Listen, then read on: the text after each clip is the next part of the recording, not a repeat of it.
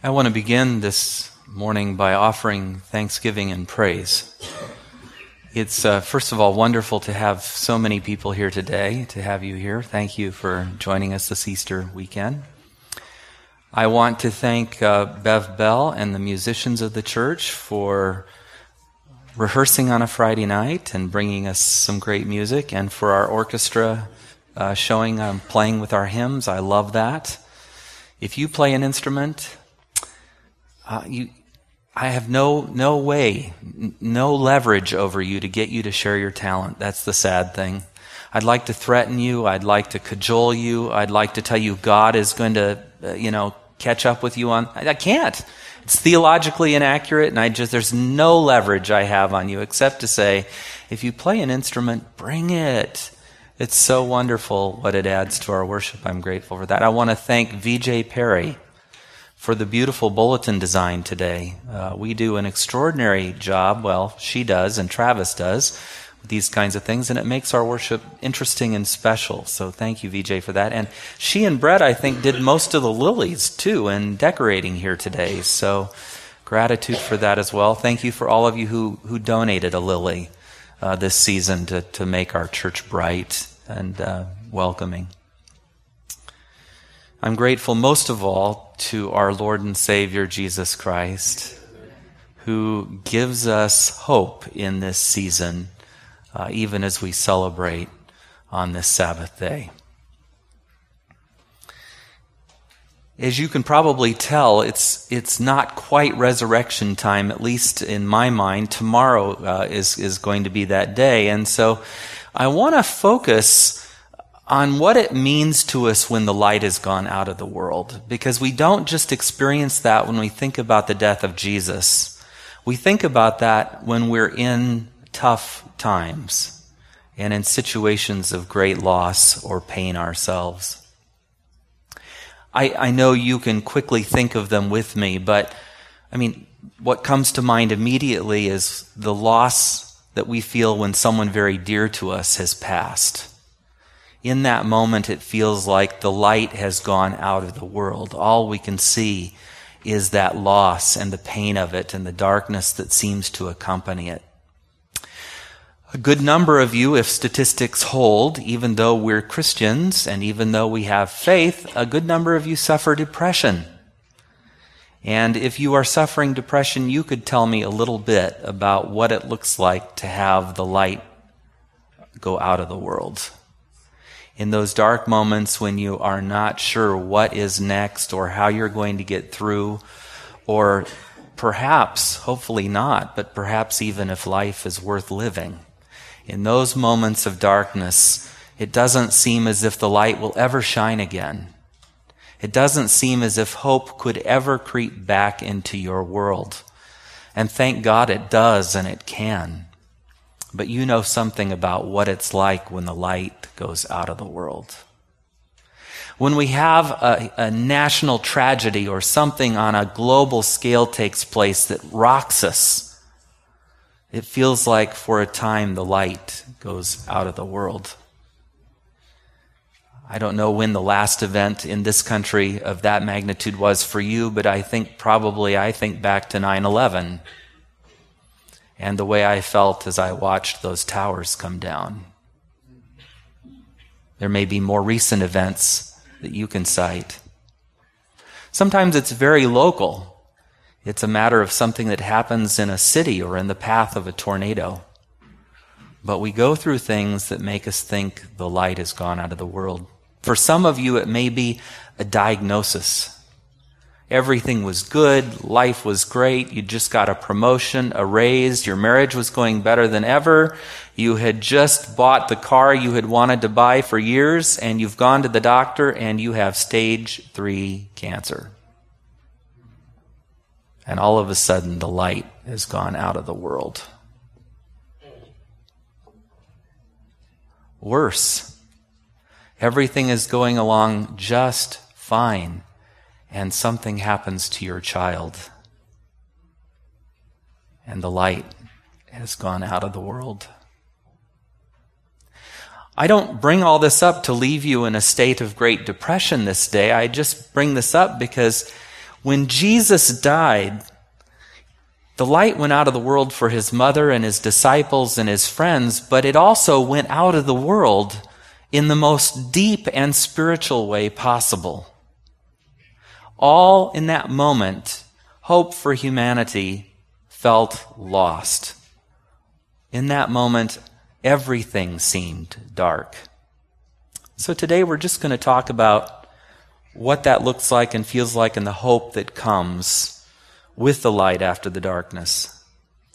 I'm going to go through our text that we read this morning backward. Thank you to our readers, the Wazard family. That was fun. I'm going to start with the gospel text and work my way backward through those that were read. Jesus spoke again to the people. He said, "I am the light of the world. Whoever follows me will never walk in darkness, but will have the light of life."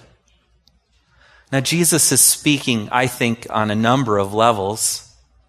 As creator, he's the one who speaks and light is formed, yes? As the one who thinks of the eye and its function of receiving light and the signals that bounce off of light and the way in which we perceive objects, when he speaks of light in the eyes, he's speaking not only of life that we have and vitality, but he's speaking of perception and spiritual goodness, that which is infused into us. It's both literal and metaphoric. So when he says, "I am the light of the world," he means this on multiple levels. He means that he is spiritually the way, the truth, the life, and the light.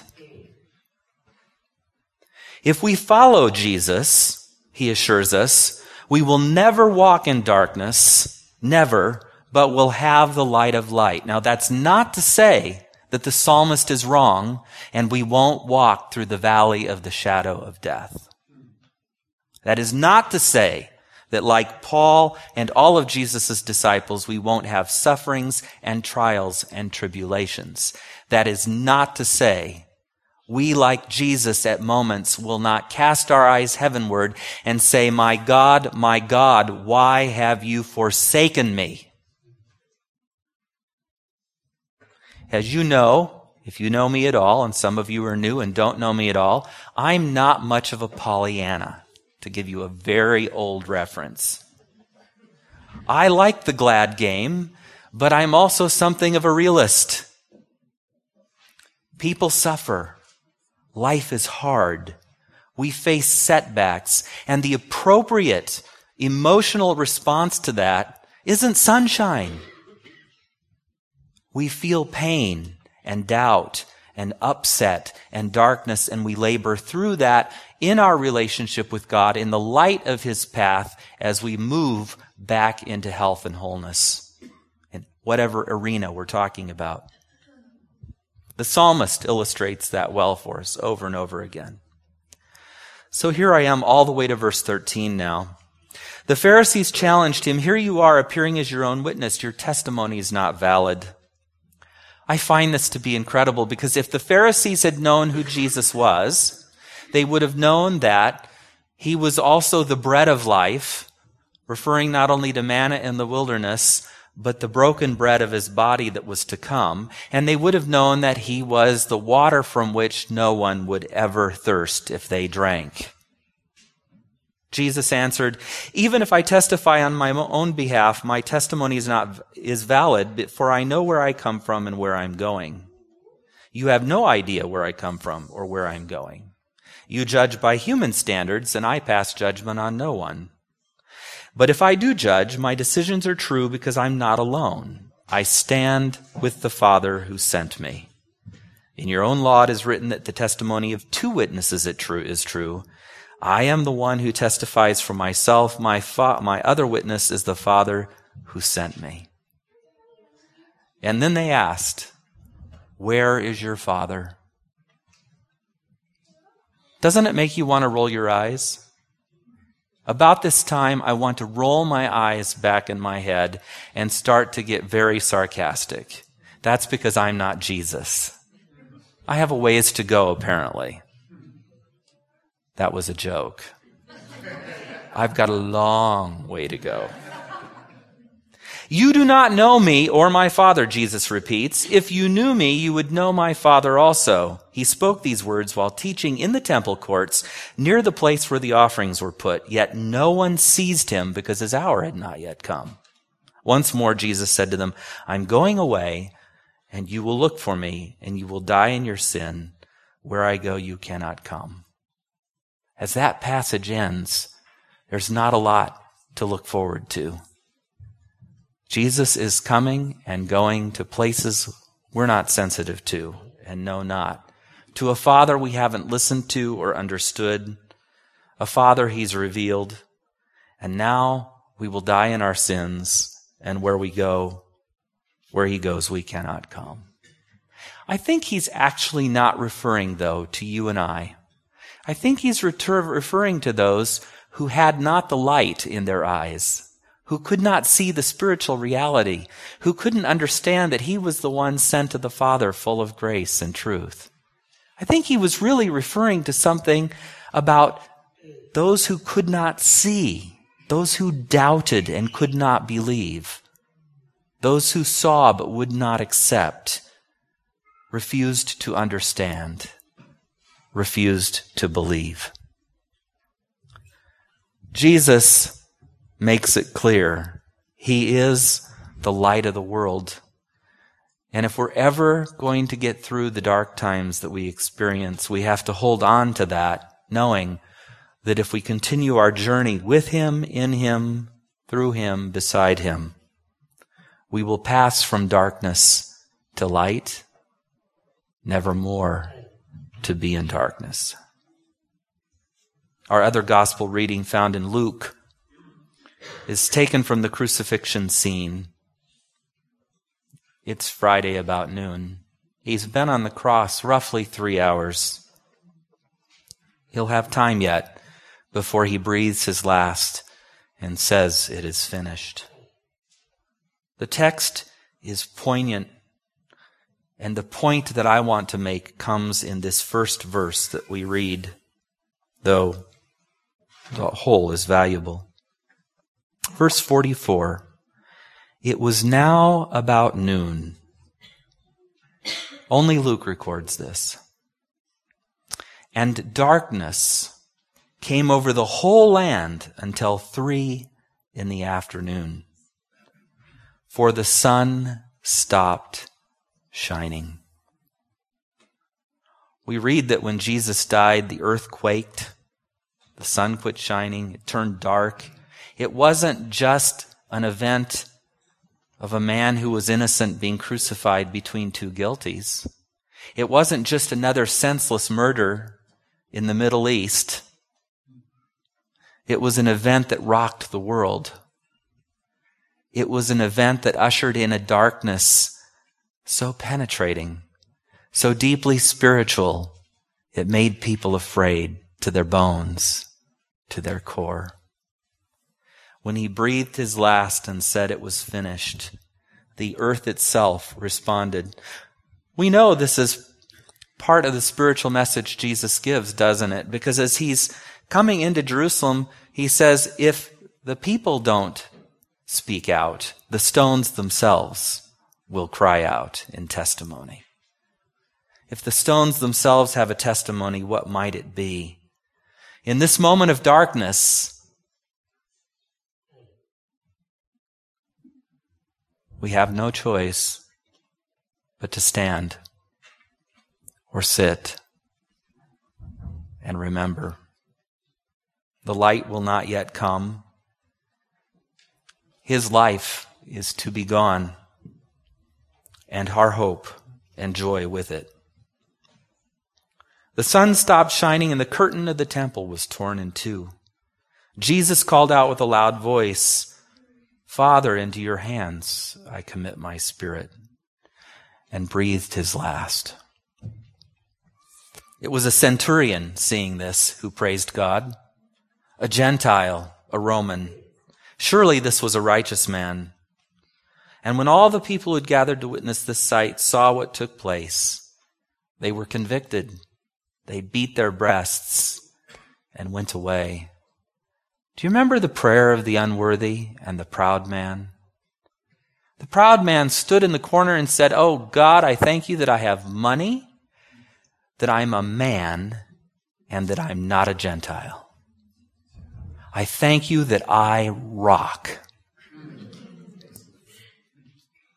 And the humble man beats his breast and says, "Lord, have mercy on me. Mercy on me, a sinner." Jesus assures us that one man left that sanctuary renewed, and another stuck where he had been forever. The people who saw Jesus die that day beat their breasts.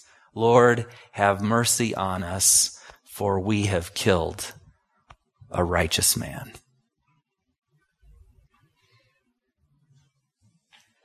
But all who knew him, including the women who had followed him from Galilee, stood at a distance watching these things. Ladies of the church, take heart. Not only are you the majority in almost every church in America, but you didn't run when the crucifixion happened. The men left, the men scattered, but the women stood and waited and watched everything that took place. They were there to tend to Jesus in his dying hour and to his last breath. Let it never be said that women are unfit for ministry or for leadership or worship. For women stood when men ran.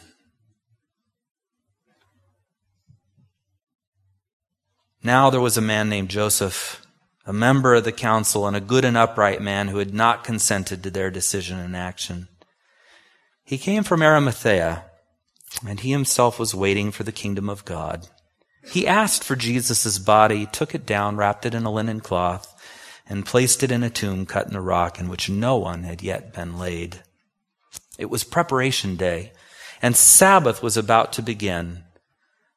The women who had come with Jesus from Galilee, followed Joseph and saw the tomb and how his body was laid in it. And because Sabbath was about to come, they waited to prepare his body, even though they had spices and burial things ready for him. Isaiah is prescient when he speaks in Isaiah 53. Many times we read this as a messianic prophecy, and we read it around Christmas time, looking for the coming Messiah who would bear our pain. But it's appropriate this season too. Listen to the words that Isaiah uses. I'm going to say them first, list them for you, and then I want you to listen to them as his poetry flows forth, as his prophecy comes to our ears. The words he uses to describe the suffering servant are pain, suffering, pierced, crushed, oppressed, afflicted, led, not in charge of his destiny apparently at that moment, judged, cut off, punished, assigned. The Lord caused him to suffer and made him an offering. Now listen to Isaiah. Surely he took up our pain and bore our suffering. Yet we considered him punished by God, stricken by him and afflicted. But he was pierced for our transgressions. He was crushed for our iniquities. The punishment that brought us peace was on him, and by his wounds we are healed. We all, like sheep, have gone astray. I think Isaiah got that wrong. I think we're not sheep. It's more like herding cats. We all, like sheep, have gone astray. Each of us has turned our own way, and the Lord has laid on him the iniquity of us all. He was oppressed and afflicted, yet he did not open his mouth. He was led like a lamb to the slaughter. As a sheep before its shears is silent, so he did not open his mouth. By oppression and judgment he was taken away. Yet who of his generation protested? For he was cut off from the land of the living. For the transgression of my people he was punished. He was assigned a grave with the wicked and with the rich in his death, though he had done no violence, nor was there any deceit in his mouth. Yet it was the Lord's will to crush him and cause him to suffer. And though the Lord makes his life an offering for sin, he will see his offspring and prolong his days, and the will of the Lord will prosper in his hand. After he has suffered, he will see the light of life and be satisfied. By his knowledge, my righteous servant will justify many, and he will bear their iniquities. Therefore, I will give him a portion among the great, and he will divide the spoils with the strong, because he poured out his life unto death and was numbered with the transgressors. For he bore the sin of many and made intercession for the transgressors. That's us. I want to focus us on one phrase in this, though there are many great ones. After he had suffered, verse 11, he will see the light of life and be satisfied. So what happens when the light goes out of your life? What happens when you stand in the midst of suffering and pain and difficulty and depression, and everything seems hopeless and all seems lost, and everything you've loved and everyone you've cared about seems to have suffered or gone or died or abandoned you? Whatever your story, wherever in the spectrum of life you find yourself, what Jesus brings to the equation in the resurrection and in the prophecy of Isaiah is, after he has suffered, he will see the light of life and be satisfied. Darkness has fallen upon the earth, but the light is coming. Death reigns as he sleeps this Sabbath day, but the resurrection morn is a-coming. It is the light of life and the hope of life and the satisfaction that we have to look forward to. Our psalmist says it this way: "In God whose word I praise, in the Lord whose word I praise. In God I trust and am not afraid. What can man do to me? I'm under vows to you, my God. I will present my thank offerings to you. For you have delivered me from death and my feet from stumbling, that I may walk before God in the light of life." In the light of life. It's the opposite of death. It's the opposite of darkness. It's the opposite of stumbling because we cannot see our way. It's the path that's made clear, the path that's been lighted before us. In God I trust and am not afraid, for I know in whom I have believed, and he will deliver me in that day. May the Lord bless you this Easter season, and bless you as we contemplate the resurrection of the Lord Jesus Christ. For he says this: "My peace I leave with you. My peace I give you. I do not give you as the world gives. Do not let your hearts be troubled, and do not be afraid." And now the deacons will wait upon us, for as we have been blessed, so shall we bless.